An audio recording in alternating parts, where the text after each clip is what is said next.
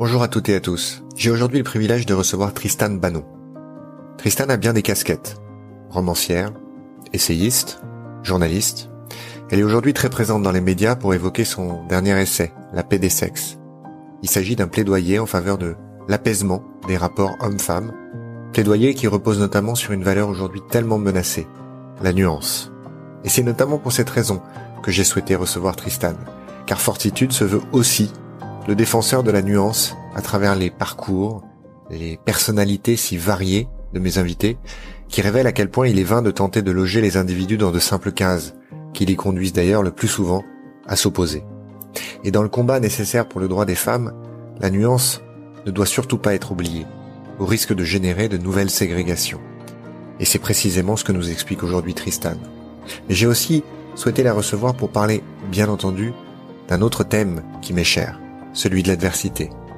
Que ce soit au cours de son enfance, au cours de laquelle elle a été maltraitée par sa nourrice, ou plus tard lors de son agression par Dominique Strauss-Kahn et des suites de celle-ci, Tristan a régulièrement affronté l'adversité, et elle y est encore confrontée. En effet, ses thèses en faveur de l'ouverture ou de la liberté ne sont pas forcément bien reçues par une frange très active des acteurs de la vie publique. Elle nous partage aujourd'hui ses combats, ses convictions, et elle nous offre à cette occasion une bouffée d'intelligence et d'espoir que je trouve bien salutaire en cette période. Bonjour Tristan. Bonjour Nicolas. Merci d'avoir accepté mon invitation pour participer à ce nouvel épisode de, de Fortitude. Ben, merci à toi de, de m'avoir convié. Tu as aujourd'hui 42 ans, tu es mère de deux enfants, euh, donc tu es romancière, journaliste, chroniqueuse. Tu as publié un certain nombre d'essais et de romans, parmi lesquels je vais citer euh, Erreur avouée, Noir délire, J'ai oublié de la tuer, Le bal des hypocrites, je les cite pas tous.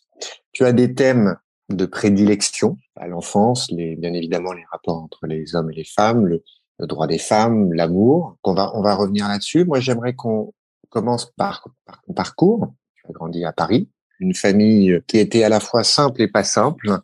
Euh, simple parce que tu étais dans une une famille euh, plutôt bourgeoise à Paris euh, avec un certain confort, mais en fait la réalité c'est que la vie n'était pas si simple que ça puisque tu as grandi avec uniquement ta mère qui ne nourrissait pas euh, intégrante d'intérêt pour ta personne et qui te laissait un petit peu de, de côté. Donc finalement, tu as grandi un peu par toi-même. Alors, ma mère ne, ne nourrissait pas un grand intérêt pour les enfants en général. C'était pas c'était pas moi en particulier. Euh, faut être honnête, elle avait rien contre moi et c'est, c'est, ma mère est une femme qui n'a pas un sentiment maternel très développé.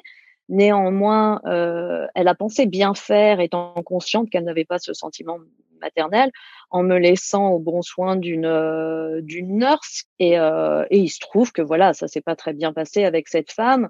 Je je dirais pas que je me suis du coup entre guillemets élevée seule parce qu'il faut rendre à César ce qui est à César. Les parents de mes amis ont été extraordinaires durant toute mon enfance et je serais sans doute pas devenue celle que je suis devenue sans eux. Alors ensuite, tu, tu fais des études, euh, donc tu, tu, fais le lycée à Paris, tu mmh. rejoins l'école supérieure de journalisme dont tu es diplômée euh, en 2000. Tu fais tes débuts comme pigiste près de, de différents journaux assez prestigieux, Paris Match et, et Le Figaro. Et alors, Comment t'es venu l'attrait pour l'écriture, pour la littérature? Une parenthèse, en même temps que je faisais mon droit, j'ai, euh, en même temps, bah, lapsus révélateur, en même temps que je faisais l'ESJ, donc l'école supérieure de journalisme, j'ai fait mon droit à Assas. Ça explique peut-être euh, la, la suite de mon parcours, enfin le, mon parcours plus immédiat, c'est-à-dire mon ma volonté, euh, par exemple, mon, mon dernier livre a quand même en bandeau une référence au droit. Et je pense que sans doute ma sensibilité par rapport à l'état de droit dans lequel nous vivons vient aussi du fait que euh, que j'ai fait des études de droit et que ça m'a entre guillemets, ça m'a cortiqué le cerveau en fonction de ça, quoi. C'est pour moi la société est quelque chose qui est régi par notre droit et c'est quelque chose d'important. Ce n'est pas anecdotique. Et alors, euh, comment m'est venue euh, l'écriture? Alors ça, je sais très très bien. C'est que comme je te le disais, euh, cette, cette dame à laquelle ma mère m'avait confié était une une, une dame euh, marocaine, euh, très gentille au fond, mais euh, mais que la vie avait rendu euh, alcoolique parce qu'elle avait vécu des choses très difficiles, notamment un accident de voiture très important dans lequel il y avait eu euh, il y avait eu des morts, dont dont sa meilleure amie. Enfin voilà, tout ça pour dire que c'est pas quelqu'un de méchant à l'origine, c'est quelqu'un que que la vie a, a fait sombrer dans l'alcool et, et comme souvent l'alcool rend violent. Et c'était son cas.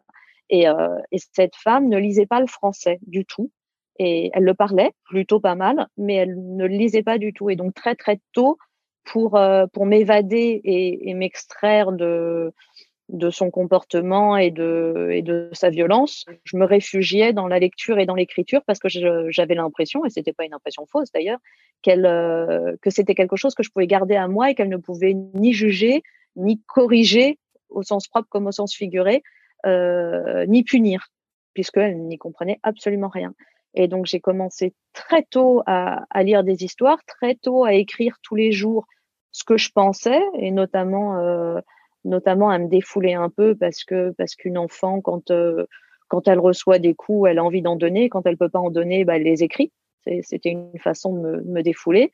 Et, euh, et très vite, j'ai commencé à, à écrire des histoires. J'ai euh, j'ai écrit euh, parce qu'il n'y avait pas le choix des rédactions à l'école parce que c'était des exercices euh, imposés. Ma professeure de français m'a dit que que je devrais en faire mon métier. Et, euh, et donc j'ai décidé que que je ferais ça de ma vie. Je lui ai demandé comment faire. Elle m'a dit il faut écrire tous les jours. C'est c'est un sport l'écriture et, et, comme tous les sports faut s'entraîner sinon les muscles s'atrophient.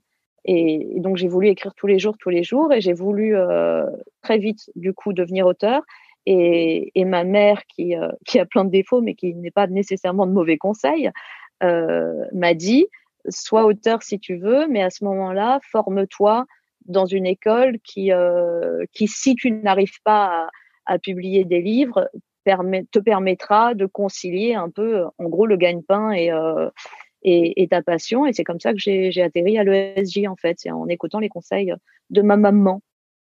On arrive du coup, tu es diplômé en 2000. J'ai noté que ton premier essai était publié en 2003, mmh. qui s'appelle Erreurs avouées. Tu es allé euh, interroger, recueillir des témoignages auprès de personnages publics pour qu'ils te confessent bah, leurs erreurs. L'idée m'est venue. Euh, moi, je suis un bébé, euh, je suis un bébé télé ce qui paraît dingue quand on sait qu'aujourd'hui, depuis euh, quasiment dix ans, je n'ai plus de télévision, mais j'ai vraiment été de cette génération euh, élevée, biberonnée, euh, éduquée à la télévision, et, euh, et j'ai toujours été très étonnée de ce que les émissions qu'on appelle les émissions d'accueil, euh, donc euh, toutes ces émissions de plateau où un invité, euh, en général en promo, vient et on refait son parcours, on lui pose des questions, euh, parfois on lui fait des surprises, enfin tout un tas de choses comme ça.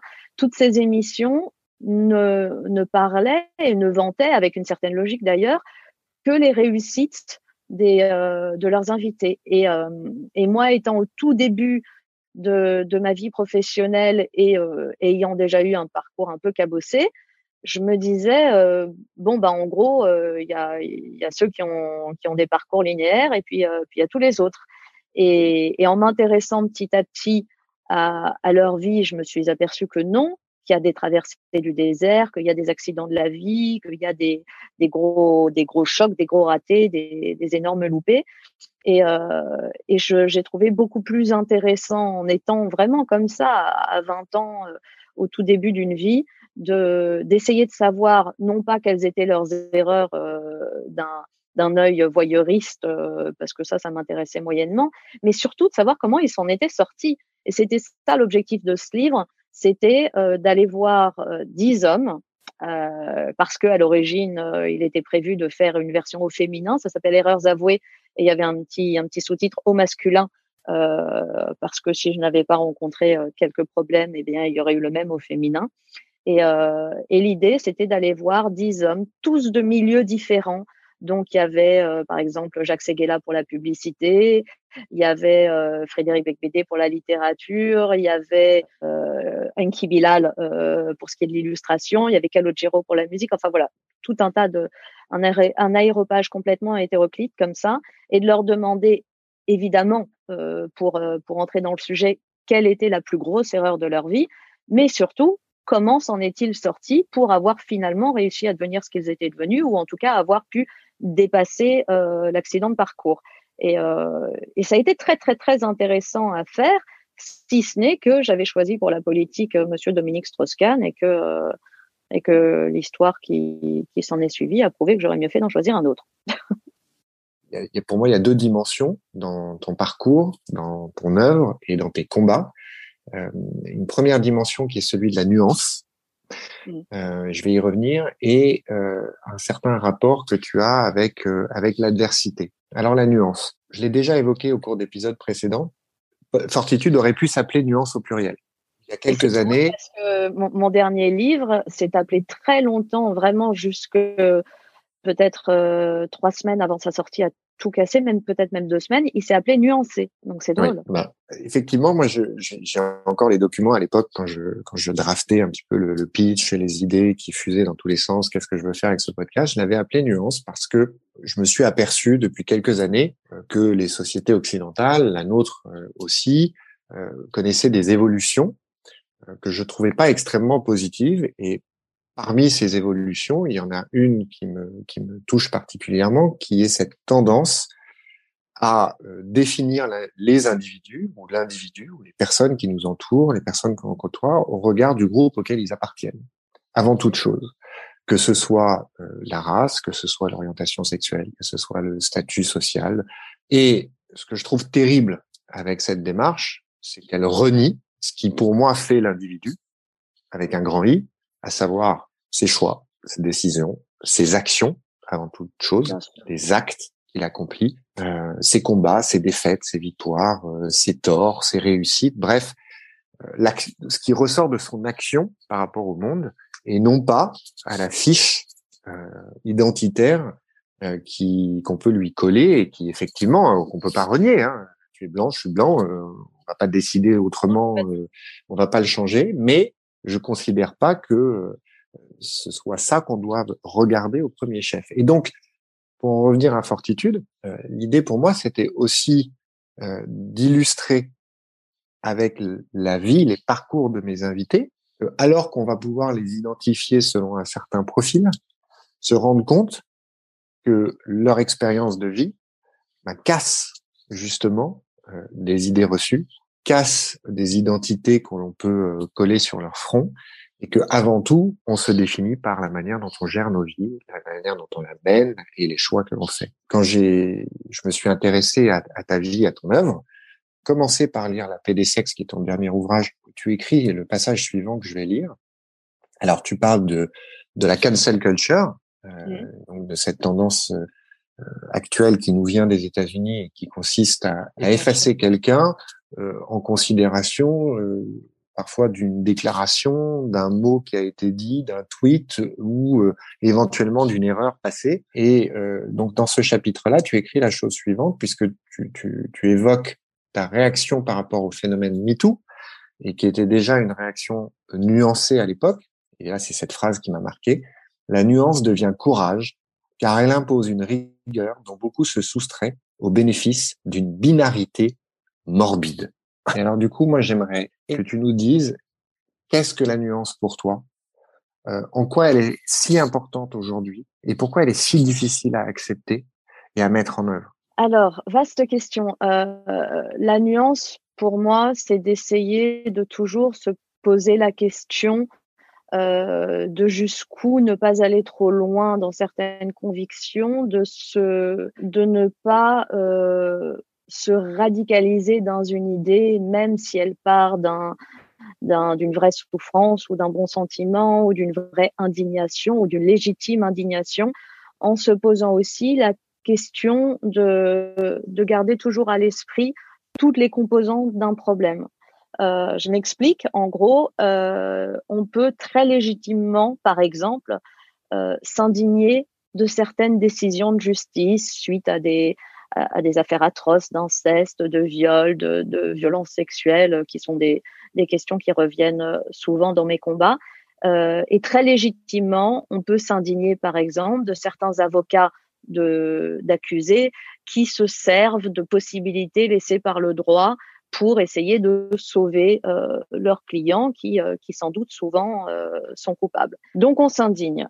Et il faut faire très attention que, par exemple, cette indignation ne se transforme pas en revendication de, changement de loi en fonction de ces affaires spécifiques, parce qu'on est tellement indigné, et cette, indignation, elle est légitime, qu'on veut absolument que tout change. Et pour moi, la nuance, appliquée à, des cas comme cela, par exemple, c'est se poser la question de s'extraire du cas particulier, de prendre de la hauteur, de prendre de la distance et de se dire pourquoi, par exemple, dans ce cas-là, la loi est comme ça, quels sont les avantages du fait qu'elle soit comme ça et quelles seraient les conséquences du fait qu'elle soit autre pour euh, ne pas être dans euh, dans la réaction immédiate et dans le une radicalité qui peut être finalement nuisible in fine à l'intérêt collectif. Et ça, cette nuance, cette nécessité de nuance, elle peut s'appliquer, je pense, à tous les moments de la vie. Il, est toujours quand, quand j'écris et quand je dis et quand je pense que parfois ça impose de penser contre soi-même, je, ce que je veux dire, c'est que c'est que très souvent, on dit d'ailleurs, on nous dit depuis qu'on est petit, il faut jamais réagir à chaud. C'est parce qu'à chaud, je pense que de façon naturelle, on n'est pas capable de nuance. L'humain, à chaud, il va, il va se révolter, il va s'indigner, il va, euh, ou il va s'emballer. Euh, dans le cas contraire, euh, il va s'émerveiller de, façon extraordinaire.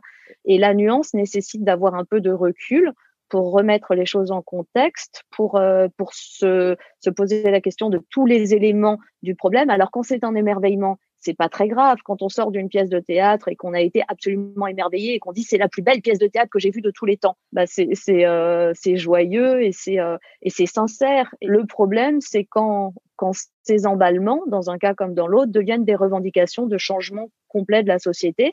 Mais comme c'est le cas de certaines revendications féministes qui légitimement et très et, et très sincèrement euh, révoltés par euh, par certaines affaires veulent changer tout le système de notre de notre justice tel qu'il est sans se poser la question de savoir quels sont aussi les bénéfices de cette justice et euh, et dans ces cas-là pour pour rester sur ces sujets-là la nuance revient à citer Voltaire je préfère hasarder de sauver un coupable que de prendre le risque de condamner un innocent. Ça, c'est un propos nuancé, alors que euh, l'élan du cœur et, euh, et, et, qui devient parfois radicalité, euh, c'est de dire euh, quoi qu'il en coûte, pour reprendre une expression très à la mode ces temps-ci, euh, on met tout le monde en tôle.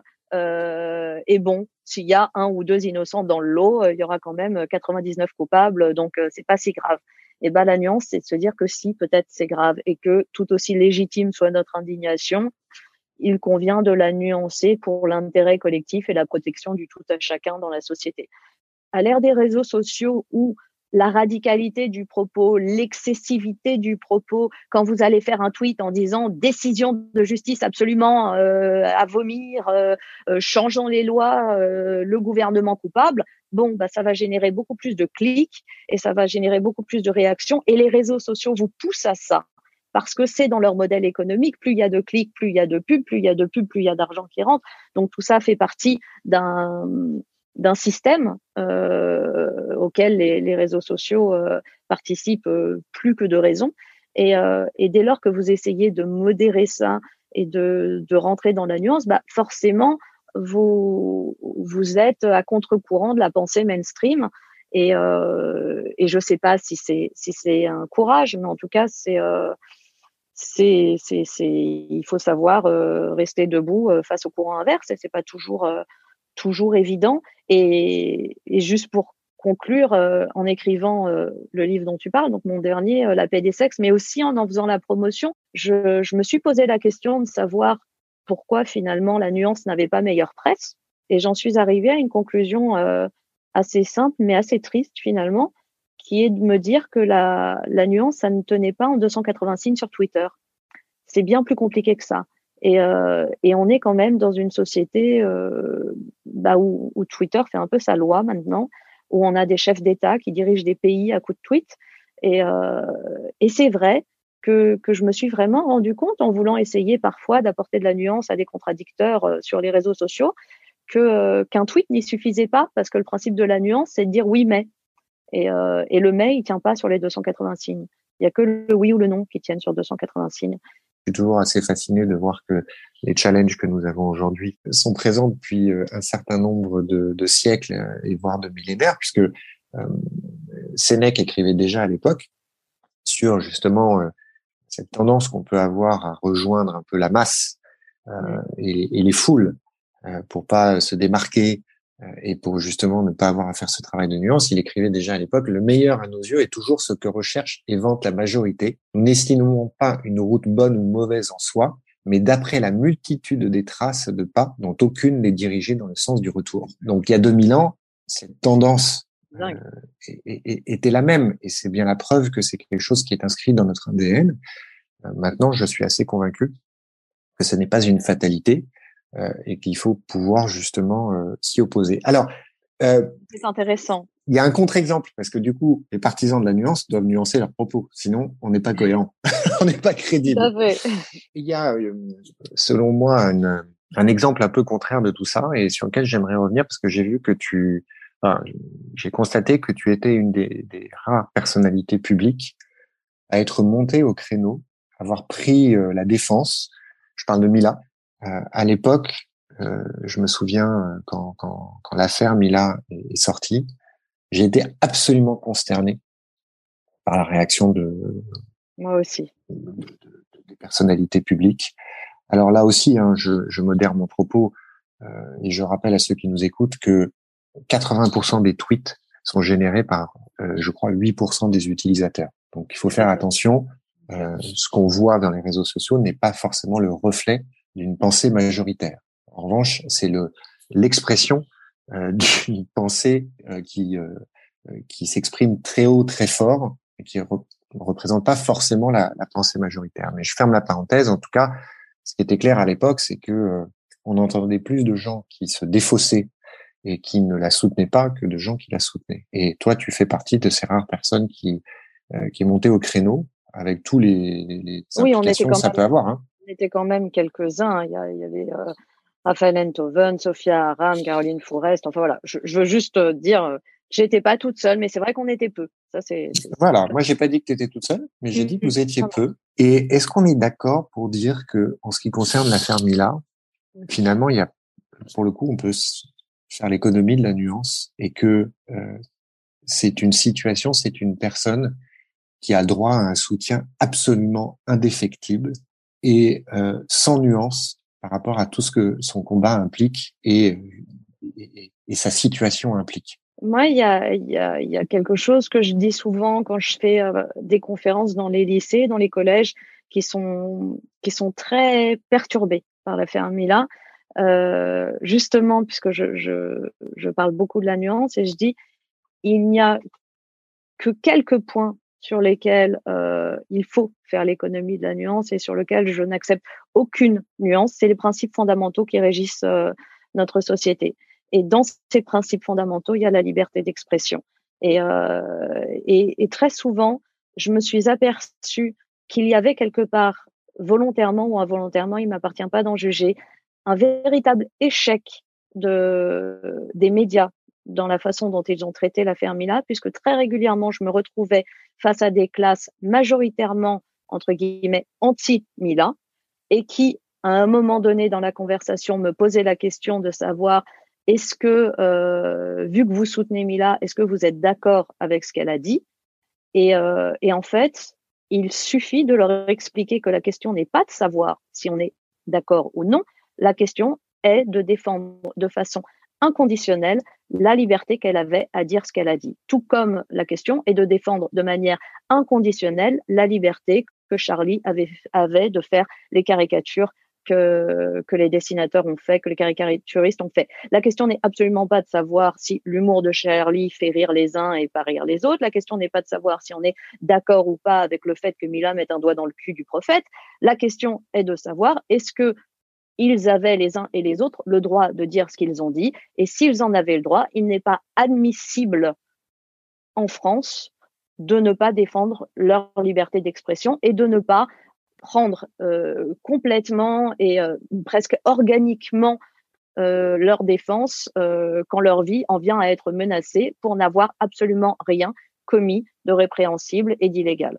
Et, et, pour moi, la question, elle est là. Et effectivement, cette question, elle ne souffre aucune nuance. les, les principes fondamentaux de, de, notre République ne souffre aucune nuance. La laïcité ne souffre aucune nuance. La liberté d'expression ne souffre aucune nuance. Et, euh, et c'est vraiment, ils sont très rares les, les points sur lesquels euh, je mets de côté le, la nécessité et l'obligation de nuance, mais vraiment sur, euh, sur les principes fondamentaux. Comme leur nom l'indique, d'ailleurs, ce sont des principes fondamentaux. Et sur le fondamental, il n'y a pas de nuance à avoir et, et il faut être euh, il faut être, pour le coup, absolument et, complètement radical. On peut être nuancé dans les explications pour faire valoir le fait que l'on n'est pas nuancé sur ces questions-là. On peut essayer d'être euh, pédagogique et de et justement, euh, moi encore une fois, quand je suis face à des élèves dont je sais qu'ils ont été heurtés par les, les propos de Mila parce qu'ils les ont pris pour eux et ils les ont pris euh, pour autre chose que ce qu'ils étaient, parce qu'ils les ont pris comme euh, une attaque aux musulmans.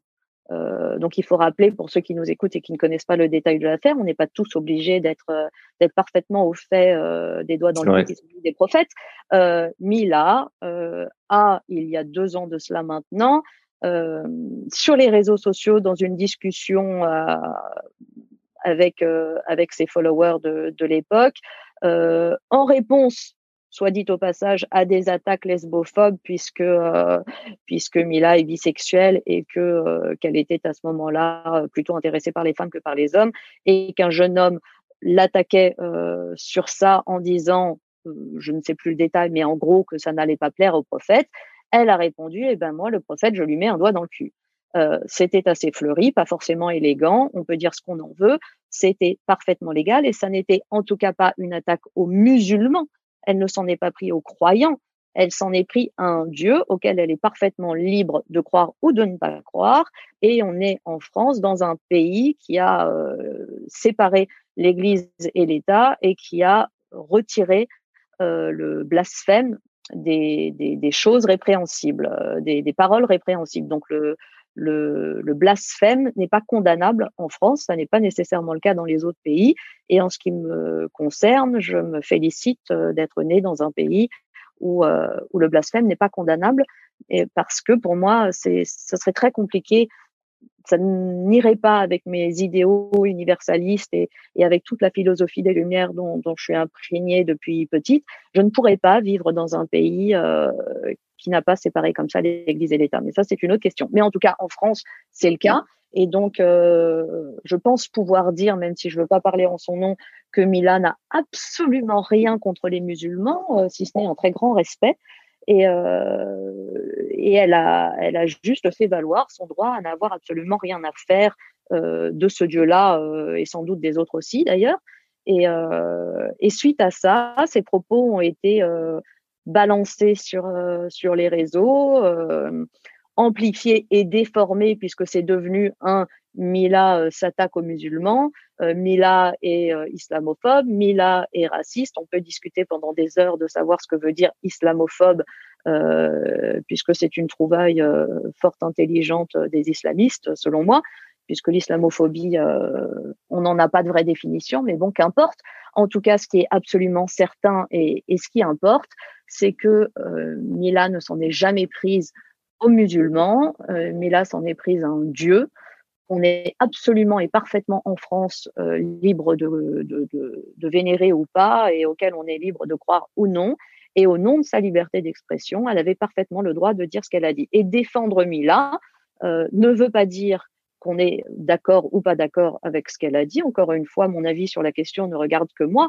Défendre Mila veut dire qu'on défend la liberté d'expression. Et j'ajouterais même, et je le lui ai dit, et je le pense très très fort, euh, et, et, je trouve important de le répéter, et je le dis quand je réponds à des jeunes qui me posent des questions sur Mila, il est important que chacun d'entre nous défendre Mila, non pas euh, parce que euh, je demande à tout le monde d'avoir une passion pour Mila, chacun est libre de d'aimer ou de ne pas aimer des personnalités de ce qu'ils en voient, mais parce que en, en tenant bon, en ne s'excusant pas comme, comme beaucoup de réseaux islamistes le lui ont demandé et comme beaucoup de, de musulmans injustement heurtés ou vexés lui ont demandé. Je dis injustement, pas que, pas que leur, leur sentiment soit injuste, mais juste qu'il est peut-être impropre, puisqu'encore une fois, elle ne s'en est pas prise à eux, mais à une religion, mais euh, même pas à un Dieu, pour être exact, euh, en tenant bon, en affirmant et en réaffirmant sa liberté d'expression et son droit au blasphème, qui est, qui est notre droit à tous, elle a protégé cette liberté qui est la nôtre à tous. Et, euh, et tant qu'elle ne cède pas, tant qu'elle tient bon, tant qu'elle a ce courage-là, parce que là, pour le coup, on peut parler de vrai courage, puisque c'est un courage euh, qui, qui lui a fait prendre et qui lui fait prendre des risques avec sa vie. Tant qu'elle a ce courage-là, nous sommes tous euh, assurés de continuer à vivre dans un pays qui, euh, qui consacre la liberté d'expression. Et si elle n'avait pas tenu bon, on, si elle n'avait pas tenu bon, on aurait pu se poser la question du devenir de la liberté d'expression dans notre pays. Et, et donc euh, voilà, en tant que en tant que française, et, je pense nous tous en tant que Français, en tant que citoyens, on lui doit ce soutien puisque en, en se défendant elle-même, finalement, elle nous a tous défendus. Il faut peut-être dire aussi d'ailleurs que au moment où elle a tenu ses propos, c'est une parenthèse et ça ne doit pas jouer, mais néanmoins c'est important. Elle avait 16 ans et, qu'à 16 ans, on a souvent un langage un peu fleuri, soyons tous honnêtes avec nous-mêmes, qu'aujourd'hui elle a 18 ans, que suite à ça, elle a été déscolarisée, placée sous protection judiciaire très lourde, euh, que son quotidien euh, a été bouleversé, évidemment, que, que sa vie l'est toujours, et, et que tout ça est profondément révoltant. Tu as dit quelque chose de très juste quand tu expliques qu'elle nous a tous défendus. Et c'est d'autant plus remarquable euh, elle avait 16 ans euh, au moment des faits, et qu'elle aurait pu choisir la facilité euh, de s'excuser, de, de, disparaître, de pas insister, j'en sais rien. Tout à fait, et comme d'ailleurs des, des, des, personnalités beaucoup plus aguerries, beaucoup plus âgées, qui se sont retrouvées pas nécessairement face aux mêmes problèmes, mais face à des problèmes similaires, ont très souvent fait en s'excusant. Et, et, elle a refusé de le faire. Et je trouve que c'est c'est d'un courage et d'un et d'une clairvoyance à un âge euh, dingue parce que parce qu'à 16 ans euh, il fallait il fallait avoir ce courage-là, euh, comme tu dis. Non seulement elle aurait pu s'excuser, mais elle aurait pu s'excuser, faire profil bas, changer de coiffure et d'identité et prendre une vie pépère et, normale. Mais que serait devenu après ça notre liberté d'expression à tous? Je, je suis assez sceptique sur ce qu'aurait été son devenir. C'est déjà la liberté d'expression suite à toutes les affaires euh, auxquelles euh, le pays a été confronté, euh, de Charlie. En, en, passant par d'autres d'autres affaires comme comme l'affaire enfin comme l'affaire comme le drame Samuel Paty et, et voilà et d'autres d'autres drames similaires la liberté d'expression est déjà quelque chose qui est devenu fragile euh, très abîmé et, et je, je, pense que ça aurait été compliqué de se relever d'un d'un manque de courage qui aurait été parfaitement compréhensible de Mila et elle n'a pas eu ce manque de courage là elle a été extrêmement courageuse et extrêmement ferme. Et, encore une fois je pense qu'en se défendant elle nous a tous défendus. Et je lui en sais gré. Aussi. D'ailleurs, le livre qu'elle a sorti, euh, il s'agit pas de lui, faire de la promo, mais pourquoi pas après tout. Euh, le livre qu'elle a sorti, il me semble que c'était chez Grasset et euh, qui est un, qui est passionnant, honnêtement, sur euh, sur sa personnalité, sur ce qu'elle est et sur ses valeurs, euh, porte un titre qui résume tout ce qu'on vient de dire. Je suis le prix de votre liberté.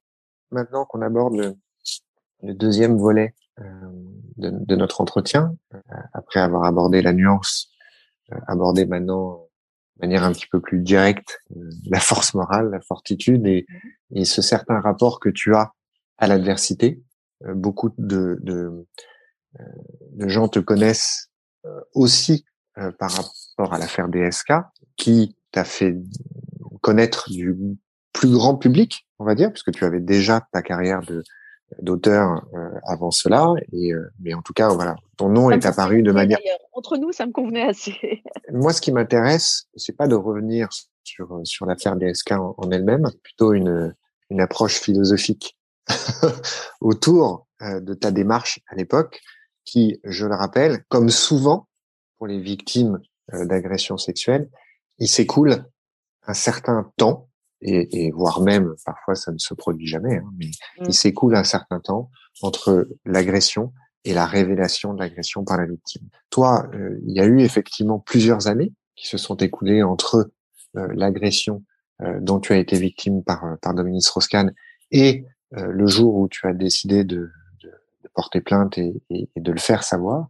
Et ce qui d'ailleurs, pour moi, c'est apparenté un petit peu à tu t'es jeté dans la fosse au lion. Euh, véritablement parce que euh, alors que certaines mauvaises langues et esprits mal tournés pouvaient y voir euh, une opération de, communication et on se souvient fameux interview que tu avais donné, je crois que c'était sur France 2 à l'époque avec Pujadas, qui, qui donne juste la nausée en fait. Et, je dis pas ça parce que je suis juriste, je dis pas ça parce que je suis un citoyen assez attentif du respect de, de, de, de, de, mon prochain, mais que tout est, est, absolument nauséabond dans, dans, les, dans, les, questions qui te posaient à l'époque, qui, qui étaient chargées de, de sous-entendus et de.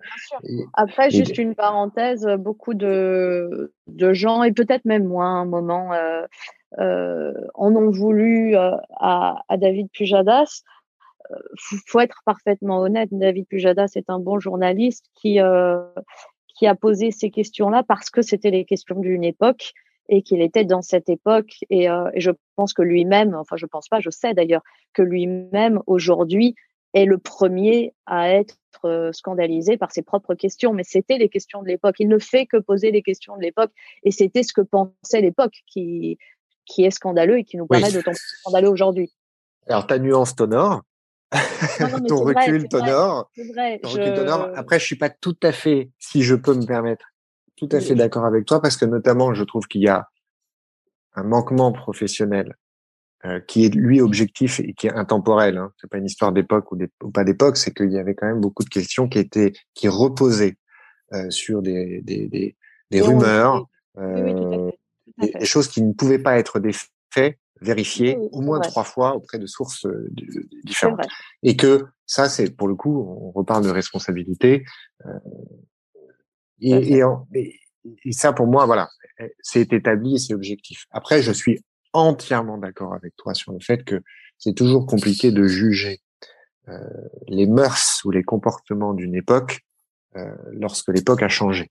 Et ce qui peut d'ailleurs, ce qui pourrait nous, amener non, non, mais juste, juste pour dire, je suis d'accord avec toi. Et je me souviens très bien de ces questions et, et elle reposait beaucoup sur des, euh, des rumeurs. Est-ce qu'on lui aurait pas reproché de ne pas les avoir posées? C'est une vraie question. Je, je, sais pas. Je, oui, m'interdis oui, oui, tout à fait. Après, euh, mon propos n'était pas de, de faire une vindicte sur non, non, contre Pujadas à, sens propre. C'était plutôt d'exprimer euh, ce que je ce que je ressentais quand, quand ce que j'ai ressenti euh, quand j'ai vu effectivement cette interview. Et pour revenir sur ce qu'on vient d'évoquer sur la, sur cette tendance, d'ailleurs, ça pourrait nous amener sur une autre conversation, mais euh, ça va nous amener trop loin. Mais c'est vrai qu'aujourd'hui, on a le réflexe de juger le passé euh, à l'aune de nos valeurs actuelles. Je ne fais pas partie de ceux qui considèrent qu'on peut juger le passé à l'aune de nos valeurs actuelles et, et, et notamment euh, ces mouvements qui peuvent nous amener à, à reconsidérer des pans entiers de notre culture parce que effectivement les mœurs de l'époque et je suis assez bien placé pour le savoir j'ai sorti un livre euh, qui s'appelle ils avaient tout compris et qui parle euh, de la pensée euh, développée par les philosophes antiques il y a plus de 2000 ans quand on prend la responsabilité d'écrire qu'ils ont tout compris alors que typiquement en ce qui concerne la condition féminine ils avaient plutôt rien compris c'est bien la preuve qu'il faut quand même euh, garder bien évidemment beaucoup de, de, recul et de nuances dans la manière dont on peut juger les choses, euh, non seulement euh, plusieurs années après, mais a fortiori plusieurs millénaires plus tard. Mais parenthèse fermée. Pour moi, tu t'es jeté dans la fosse au lion. C'est quelque chose que tu as fait peut-être pas totalement en mesurant l'impact que ça aurait, ça pourrait avoir sur sur ta vie, l'onde de choc que ça pourrait euh, provoquer, et justement ce type de, de, de réaction. Et alors, moi j'aimerais te, te, citer une phrase de Socrate sur laquelle j'aimerais ensuite que tu rebondisses pour nous expliquer qu'est-ce qui t'a animé, qu'est-ce qui t'a poussé à faire cette démarche plusieurs années après. Cette phrase de Socrate, il ne faut donc nous mettre si fort en peine de ce que la multitude dira de nous, mais bien de ce que l'homme compétent sur le juste et l'injuste, notre seul juge, et la vérité même, en pourront dire. Ainsi, tu engages mal la discussion en avançant d'abord que nous devons nous inquiéter de l'opinion de la foule sur le juste, le beau, le bien et leur contraire. Mais en gros, c'est le quand dira-t-on. Euh, c'est la question du quand dira-t-on finalement. C'est euh, euh, et le rapport à la vérité. Et le rapport à la vérité. Et du coup, qu'est-ce qui t'a animé Qu'est-ce qui t'a poussé à faire ça? Est-ce que c'est le fruit de ton histoire? Est-ce que c'est ta philosophie personnelle? Quel type de conviction? C'est un mélange de beaucoup de choses. Euh, D'abord, les, les faits, euh, voilà, pour ceux qui nous écoutent et qui n'ont pas forcément tout suivi, et, et comme ils ont raison, euh, les, les faits datent de 2003. Euh, en 2003, il faut savoir que j'ai déjà voulu porter plainte et que des avocats et, euh, des gens en qui j'avais confiance euh, m'ont dissuadé de le faire. D'abord, aujourd'hui, à 42 ans, quasiment 20 ans plus tard, je tiens à dire que c'est ma seule et unique erreur de les avoir écoutés. J'aurais pas dû les écouter, j'aurais dû porter plainte passons, euh, je ne l'ai pas fait. Et, et je comprends qu'il soit difficile pour, euh, pour plein de femmes qui viennent de subir des violences sexuelles d'aller immédiatement porter plainte parce que c'est complètement contre nature. Euh, tout comme il est contre nature d'aller porter plainte quand on s'est fait cambrioler. Pourquoi on y va? Parce qu'on est remboursé par les assurances si on y va et qu'on ne l'est pas si on n'y va pas. C'est la seule raison. Euh, quand on subit une violence, quelle qu'elle soit, c'est c'est complètement contre nature d'aller porter plainte. Euh, ce qu'on a envie de faire, c'est de rentrer chez soi, de se terrer, de se mettre dans, de prendre une douche, de se mettre dans une couverture bien chaude avec un, pot de glace ou, euh, ou un chocolat chaud et, et, de regarder quelque chose de bien idiot à la télévision pour penser à autre chose. Ça n'est sûrement pas de foncer dans un commissariat, d'aller raconter sa petite histoire, d'être envoyé dans la foulée euh, à l'hôpital judiciaire et de rentrer dans une procédure compliquée. Néanmoins, c'est mon combat depuis, ça le sera toujours, et en cela, je m'oppose à beaucoup de, de féministes qui veulent, euh, au contraire, pousse, repousser la possibilité de porter plainte euh, ad vitam, puisqu'elles demandent l'imprescriptibilité de la plupart des faits de violence sexuelle. Moi, je trouve que depuis euh, la loi Chiapa de, de 2018, on est arrivé à une prescription qui est parfaitement raisonnable, mais surtout, je, je pense que le combat, il est de faciliter au maximum la plainte immédiate, la, immédiate, pardon, la favoriser au maximum, puisque euh, la justice ne peut se passer de preuves et que les preuves sont d'autant plus difficiles à trouver que euh, le temps passe. Donc, euh, j'aurais dû porter plainte immédiatement. Il faut tout faire pour que les femmes puissent porter plainte immédiatement, les femmes ou les hommes. Hein. 10% des, des, violences sexuelles sont aussi faites sur des hommes. Il faut pas les oublier, même si c'est peu de choses sur le nombre. Euh, néanmoins, euh, néanmoins, voilà, je, pense que le combat est là. Maintenant, je ne l'ai pas fait. Euh, J'étais avec ça dans, dans ma tête, avec le fait que je n'avais pas fait ce que j'aurais dû faire. Encore une fois, on a commencé par là. J'ai fait des études de droit peu de temps, mais elles m'ont beaucoup marqué. Et, et pour moi, déjà, il y avait dès le début quelque chose de pas accompli. Euh, avec toutes les raisons du monde, avec le fait qu'on m'a dissuadé de le faire, avec le fait que j'avais la crainte d'être, alors que j'étais au tout début de, ma vie professionnelle et que ça se passait plutôt bien, il faut quand même le dire, euh, parce que souvent on a essayé de dire que je m'étais accrochée à l'histoire des SK, euh, histoire de d'avoir un accélérateur, un booster de vie professionnelle. Bien au contraire, ma vie professionnelle démarrait plutôt bien. Franchement, euh, je venais de signer avec une maison d'édition. J'étais en, en, stage euh, chez Hachette, euh, Hachette Philippe Aki euh, à Paris Match. Et euh, parallèlement, ma vie, entre guillemets, sociale et personnelle se passait plutôt bien puisque j'avais été en, embrigadée euh, par Frédéric Becbédé dans, dans la bande de, de ce petit milieu littéraire qui aimait faire la fête euh, du temps où il était directeur de collection chez Flammarion. Donc tout ça était plutôt joyeux. Donc franchement, j'avais pas ni besoin ni envie de me, de me mettre euh, une affaire judiciaire sur le dos. Euh, donc, donc malgré tout, il y avait quand même, voilà, dans ma tête, le sentiment de quelque chose que j'aurais dû faire et que je n'avais pas fait et, et pourquoi j'aurais dû le faire et pourquoi ça me restait dans la tête? Parce que il y a, moi j'ai toujours pensé qu'on était responsable de ces actes et, euh, et responsable des, souffrances euh, possibles qu'on pouvait infliger, en tout cas de certaines dès lors qu'elles étaient illégales. Et euh, on n'est pas toujours responsable du chagrin d'amour qu'on provoque, mais on est toujours responsable de, l'agression qu'on commet. Et, et donc voilà, en cela déjà, mon propre comportement heurtait mes convictions puisque je ne portais pas plainte et que et que je, je suis de ceux qui pensent qu'il faut immédiatement porter plainte et mettre les gens face à leurs actes. Ensuite, il s'est passé que entre les faits de 2003 et le jour où je porte plainte en 2011, il y avait eu plusieurs alertes, euh, plusieurs euh, affaires qui euh, qui avaient ramené ma propre affaire sur le devant de la scène, mais pas que ça, qui m'avaient montré que au-delà de mon affaire personnelle, au-delà de ce qui m'était arrivé à moi, cet homme était dangereux pour les autres et que en ne portant pas plainte euh, quelque part, j'avais le sentiment, impropre ou pas, c'est pas le problème, j'avais le sentiment de ne rien faire pour l'arrêter et que donc je portais une co-responsabilité de tous les actes qu'il pouvait commettre.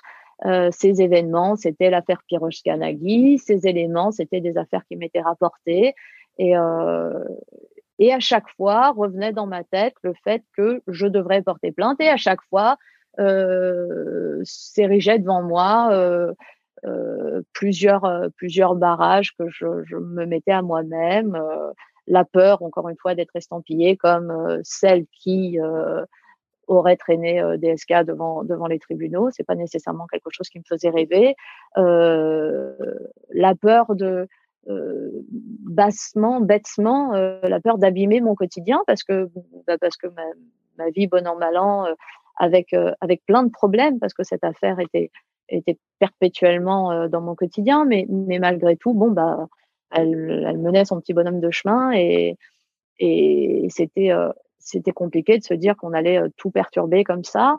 Euh, avec aussi le fait que j'étais moi-même en, reconstruction puisque je suivais une thérapie et que je, à tort, encore une fois, je me disais que je, je voulais pas tout, tout flanquer par terre. Bref, en tout cas, je ne portais jamais plainte. Et puis, il y a eu l'affaire américaine. L'affaire américaine, c'est Nafissatou Diallo à New York. Euh, et euh, les gens n'ont peut-être pas fait attention, n'ont pas retenu euh, ce petit point de détail qui n'en est pas un du tout. C'est que euh, Dominique Strauss-Kahn est arrêté à New York. Il est sorti de l'avion euh, parce que parce que parce que Diallo a porté plainte. Euh, puis il est traîné, comme on l'a tous vu, euh, à la une des journaux du monde entier avec les menottes. Et, euh, et, pendant plusieurs jours, la question va être de savoir s'il va être le temps de son jugement maintenu en détention ou pas. Et, et il faut savoir que, en général, dans la plupart des cas, dans ce genre d'affaires, euh, la personne est laissée en liberté conditionnelle. Euh, je ne sais pas si les termes que j'emploie sont exactement justes par rapport à la justice américaine, mais enfin, en gros, c'est l'idée. Et, euh, et, donc, tout le monde attend à ce moment-là, quand je dis tout le monde, c'est vraiment au sens propre comme au sens figuré. Le monde entier, les, les, les journaux du monde entier attendent de, de savoir s'il va être laissé en, liberté conditionnelle ou pas le temps de, de son jugement, enfin le temps de son procès. Et euh, son avocat argue du fait qu'il ne s'échappera pas. Et très honnêtement, on peut le croire. On, on imagine mal Dominique Strauss-Kahn foncer vers l'aéroport et vers l'avion pour revenir en France pour échapper à son procès. Donc, euh, donc c'était quelque chose qui était parfaitement entendable euh, d'un point de vue euh, voilà rationnel. Euh, donc, on s'attend à ce qu'il soit mis en liberté conditionnelle. Or, le juge ou la juge, j'avoue que je me souviens plus trop bien, qu'importe, en tout cas, la, on va dire le juge, euh, même si c'est une femme possiblement, euh, fait des recherches, ou en tout cas ses enquêteurs font des recherches, et ils retombent sur l'émission euh, de Thierry Ardisson 93 Faubourg à laquelle j'avais participé en 2007, donc quatre oui, ans plus tôt. Et, et, ils font appel à, des, à des spécialistes qui lisent sur les lèvres, puisque je raconte au cours de ce dîner, au cours de cette émission, je raconte ce qui s'est passé avec Dominique Strauss-Kahn, mais le nom est bipé. Et ils font appel à, des spécialistes qui lisent sur les lèvres, ils comprennent assez rapidement et assez facilement que c'est de Dominique Strauss-Kahn dont je parle. Ils considèrent que donc il y a un précédent euh, et dès lors qu'il y a un précédent, la question de la liberté conditionnelle devient beaucoup plus compliquée. Et donc, dans son argumentaire pour justifier de maintenir Dominique Strauss-Kahn en détention, le juge euh, parle d'une affaire française. Et à ce moment-là, évidemment, que font les journalistes du monde entier? Ils cherchent l'affaire française. Et ce que les enquêteurs euh, du juge ont trouvé, il n'est pas bien compliqué pour la plupart des enquêteurs du monde de le trouver. Et du coup, c'est là où tous les projecteurs se sont braqués sur moi. Il faut, il faut juste remettre les choses dans l'ordre. Ça n'est pas moi qui, euh, qui ai absolument voulu qu'on parle de moi. C'est le, juge américain euh, qui, du coup, a provoqué ça à partir de là, la question qui se posait à moi est euh, pendant huit ans et demi, tu n'as pas porté plainte parce que notamment tu ne voulais pas être la fille qui euh, machin. Bon bah là tu es la fille qui, tu n'as pas le choix que tu portes plainte ou non, c'est là. Donc que veux-tu faire? Et pendant à peu près un mois, j'ai pas porté plainte tout de suite. Hein, il s'est passé pas mal de temps. J'ai demandé à mon avocat d'abord de de vérifier les, à, hauteur de ce qu'il pouvait vérifier euh, les faits américains, puisque j'en savais rien, moi, et que euh, contrairement à beaucoup de, de féministes, euh, je, je, ne fais pas partie des gens qui, quand il y a une plaignante dans une affaire euh, d'agression sexuelle ou de violence sexuelle, euh, disent je te crois. Je suis de celles qui disent je te respecte. Mais je te crois non, ni je te crois, ni je ne te crois pas. D'ailleurs, je, je, ne sais pas. Je suis ni juge, ni ni, mmh. euh, ni enquêtrice. Euh, voilà, j'ai pas les éléments, je connais pas le dossier. Euh, j'ai pas les éléments pour savoir à chaque fois qu'une affaire éclate en France si je crois ou si je crois pas. Mais je te respecte. Et en ça, euh, ce qui est arrivé bien plus tard, en 2017, MeToo a été une révolution merveilleuse qu'il faut louer parce que avant MeToo, il n'y avait pas le respect de la plaignante, le respect public en tout cas.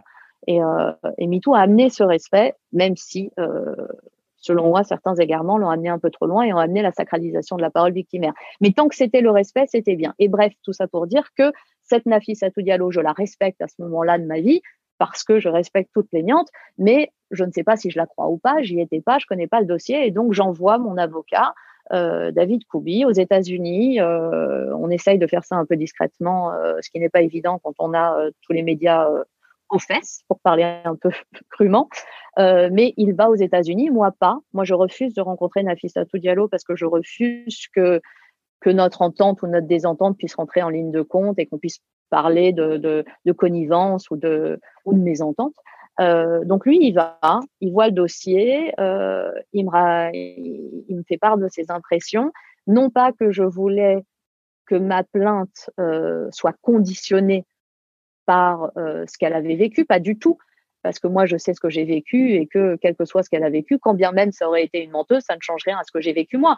Mais qu'il fallait pas être naïf non plus. On savait très bien qu'une plainte ici en France allait avoir des conséquences sur ce qui se passait là-bas. Et donc on voulait mesurer ces conséquences et savoir euh, si, si ma possible plainte allait indirectement soutenir une affaire en laquelle on croyait ou, ou pas. Et, euh, et, donc il est revenu euh, en me disant que, que, voilà que lui non plus n'était pas juge et qu'il n'était pas enquêteur non plus, mais que qu'il lui paraissait impossible que cette femme mente.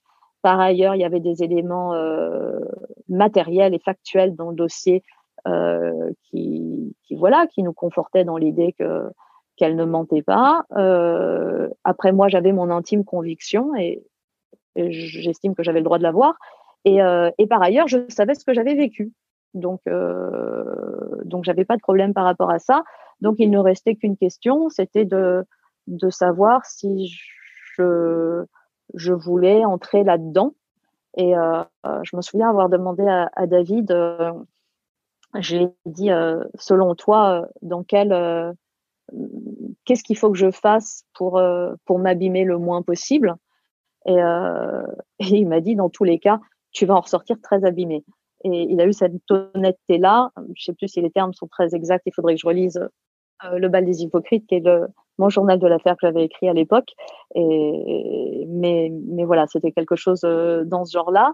Après, j'ai à cette époque beaucoup discuté avec Gisèle Halimi, qui, euh, qui m'a dit que qu'il y avait moi, qu'il y avait ma vérité, qu'il y avait euh, la cohérence qu'il fallait avoir entre entre mes pensées et qui ont toujours été voilà qu'il fallait assumer ses actes et qu'il fallait comme on l'a dit au tout début se servir de cette boîte à outils qu'on avait à disposition et qui faisait qu'on était dans un pays assez extraordinaire où nos nos libertés sont protégées et nos droits sont protégés finalement. Et euh, et, et, mes, et mes actes. Et donc euh, il fallait mettre les deux en concordance. Et, euh, et pour tout dire je suis allée promener mon chien très longtemps au bois de Boulogne, puisque je ne vis pas très loin et que j'avais un gros chien. J'ai toujours d'ailleurs un très gros chien, un break de Weimar, et euh, j'ai regardé courir pendant deux heures et, et je me suis dit, euh, bah, bah, il est temps de le faire. Donc, quelles qu'en soient les conséquences, il est temps de, de porter plainte. Il est temps que, il est temps de reprendre le pouvoir sur cette histoire qui, euh, qui me dominait depuis euh, huit ans et demi. Et, euh, et pourquoi je dis que c'est important le fait que je sois en train de promener le chien? Parce que je me suis, je me suis dit, en prenant cette décision, quoi qu'il arrive, quelles que soient les conséquences de cette plainte, de toute façon, il faudra toujours sortir le chien. Et ça a l'air idiot, mais c'est quelque chose qui m'a beaucoup aidé à ce moment-là de ma vie parce que parce que c'est très vrai et c'est un peu la même chose. Euh, mais à l'époque, j'en avais pas, mais c'est un peu la même chose quand on a des enfants. Pardon pour la comparaison, mais euh, mais quelle que soit la difficulté des moments qu'on vit, quelle que soit euh, quelle que soit l'exposition, quel que soit le fait que, que vous aurez derrière vous des journalistes du monde entier. J'exagère pas du tout en disant du monde entier. Hein, ça allait de, de, de, de, la Chine à la Corée en passant par, euh, par l'Espagne, l'Italie, l'Allemagne. Enfin voilà, tous les journalistes, les, les États-Unis évidemment, tous les journalistes à ce moment-là me couraient un peu après. Quoi qu'il advienne et quoi qu'il arrive, bah, il faut sortir le chien c'est, ça vous ramène à la réalité des choses et ça vous, ça, ça, vous oblige à garder les pieds sur terre. Tout comme, je suppose, si j'avais eu des enfants à l'époque, bon, bah, quoi qu'il arrive, faut aller chercher les enfants à la crèche. C'est, euh, ça vous ramène à une sorte de normalité, ça vous fait relativiser tout ce qui peut se passer.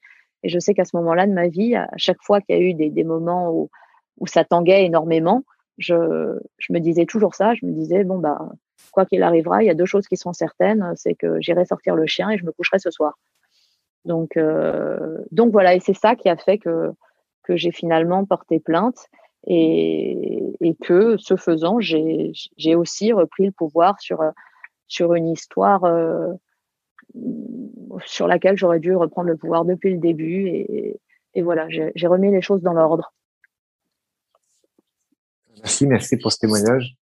Ah euh, alors juste pour, pour conclure là-dessus, euh, j'exposerai simplement que du coup, tu as porté plainte, l'affaire a été instruite, l'agression euh, sexuelle a été caractérisée, mm. euh, mais euh, les faits sont prescrits.